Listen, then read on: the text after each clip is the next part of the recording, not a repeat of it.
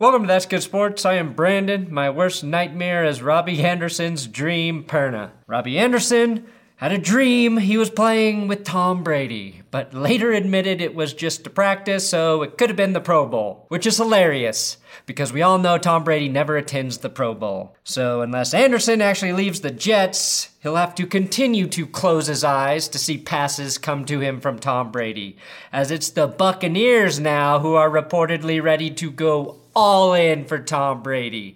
The number one place I do not want to see him go. Honestly, if I had to get coronavirus to stop Tom Brady from going to the Buccaneers, I'd do it. But that's because I'm not selfish. I'm not a selfish person. I'm not a selfish person like all of those toilet paper hoarders. Today we've got Gronk about to sign with the WWE, Josh Norman going to Buffalo for some reason, Marshall Yanda retiring, all the low key moves before the big moves happen next week.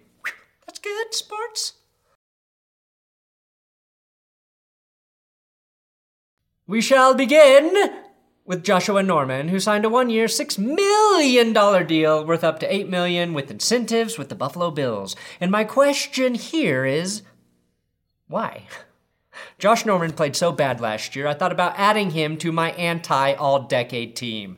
That video will be live Saturday for my Patreons on Patreon. Saturday, anti-all-decade team. Mm, teasing you with that, with that, with that. Now, Josh Norman will reunite with Sean McDermott, who Norman had the most success with back in Carolina. Also, Josh Norman will be joining a defense that has a very good secondary.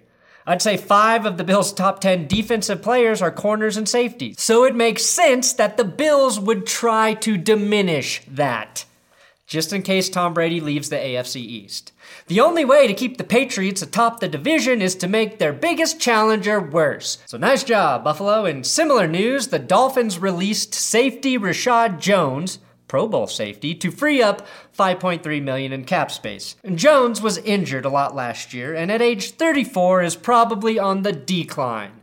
But pretending like the AFC is placating the Patriots is a much more fun narrative than the facts. Like, Josh Norman might actually be serviceable in a situation where he's more of a role player in Buffalo. The Texans are letting their aging corner, Johnathan Joseph, hit free agency, and don't forget, Aqib Talib is also out there as well. So there's a nice, uh, ripe if you will, market for corners. I think Talib's the oldest of all of those guys. Maybe Johnathan Joseph is older, but uh, I would I would take a shot on Aqib Talib. I think he's got another year in him or two. The Baltimore Ravens, eight time Pro Bowl offensive lineman Marshall Yanda has retired. Yanda was so good, he got Joe Flacco to show up to his press conference to admit he's getting old. It's kind of a, weird uh, point in your life when you start to see guys that you played the majority of your career with uh, retire. It's one of those things you don't really need to admit, like that the Titanic is sinking when everyone is already in a lifeboat. Well, not everybody. If Yanda played tackle instead of guard, he'd be as famous as Joe Thomas. The dude had such an impressive career, probably the best guard of the last decade. Since 2015, he has given up just two sacks. Two sacks, where three and a half of those years, he had the statue Joe Flacco in the pocket. Zero sacks were allowed between 2016 and 2018. Okay, he was injured most of 2017, but in 2016, he split time between left and right guard. Zero sacks allowed there. That is a big hole for the Baltimore Ravens to try and fill this offseason. Somehow, though, they never miss on offensive linemen in the draft, so I wouldn't worry too much, Baltimore. Plus, you have the fastest fucking quarterback on earth who is difficult to bring down. The best news of the week, though, is that former Patriots tight end Rob Gronkowski is close to finalizing a deal with the WWE. Now, this rumor's been floating around since 2017 when Gronk made an appearance at WrestleMania. And they are saying Gronk could make his WWE debut as soon as March 20th. Uh, just like Tom Brady has the perfect lips for a child, Gronk was chiseled by the gods to be a perfect pro wrestler. Of course, this could either mean he's really not going back to New England, or this is just a way for him to get paid to get back into football shape for an NFL comeback. Either way, I'm glad he chose this route. And honestly, the only way we won't see Gronk make his debut if he signs is if WWE is uh, WrestleMania is canceled, which is now a very real possibility. The Tennessee Titans are working on signing Ryan Tannehill and not Tom Brady. Thank you, Tennessee. Tannehill and Tennessee should likely work out a long term deal before free agency, which I believe is the right move for the Titans. Basically, you need to watch the Monday midday uh, franchise tag deadline. Tannehill could get a new deal signed before then, but the CBA indecision makes that dicey. So if the Titans tag Tannehill before Monday at noon, that would indicate they are likely to get a long term deal done, and they'd officially be out of the Tom Brady sweepstakes, which is the only sweepstakes I have never wanted to win. Damn you. Damn you, Publishers Clearinghouse. I put a lot of my retirement stock in winning that fucking thing. Now I've got nothing. Now I've got nothing. Ah, if Ed McMahon wasn't dead, He'd be getting an earful right now. And the word is also out that Tom Brady wants to have roster input on whichever team he goes to, kind of like LeBron James has in the NBA.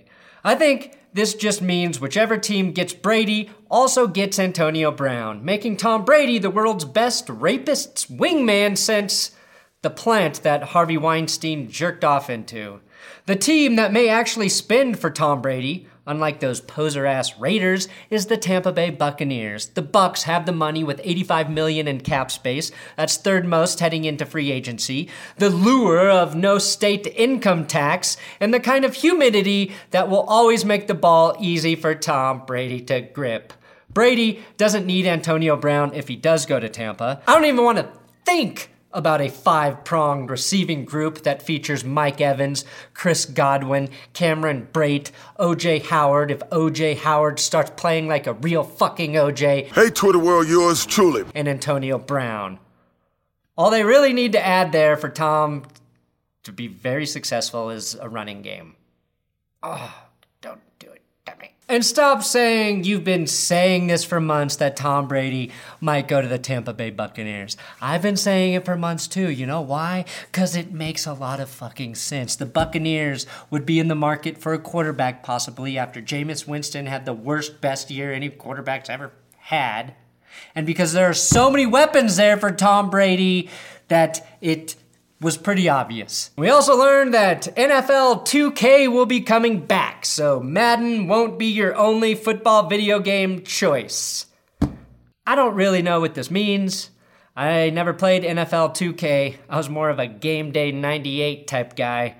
I don't play a lot of video games because I have to make these damn YouTube videos every day. My dream is they still make a NFL football game that is also a first person shooter.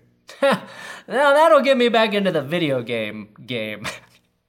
and finally, wide receiver Tyrell Williams on the Colin Cowherd show stated that the biggest difference between playing for the Raiders versus the Chargers was the fans. That they actually had home games in Oakland. That there are Oakland fans everywhere. That they are into the game. You know it's bad when a former player starts taking shots at an entire fan base that no longer exists. Chargers fans are like the dodo birds of the NFL. Ironic, they'd go extinct considering their most popular quarterback is the most fertile gunslinger to ever do it. And there you have it. There's never an offseason for making Philip Rivers fertility jokes. And I'm personally looking forward to seeing whether the city he goes to has the infrastructure to support a family of that magnitude. Oh, thanks for watching another episode of That's Good Sports. Please subscribe here on YouTube. I'm on Twitter, Instagram, at Brandon Perna. If you care to follow me in those social media, blah, blah, blah.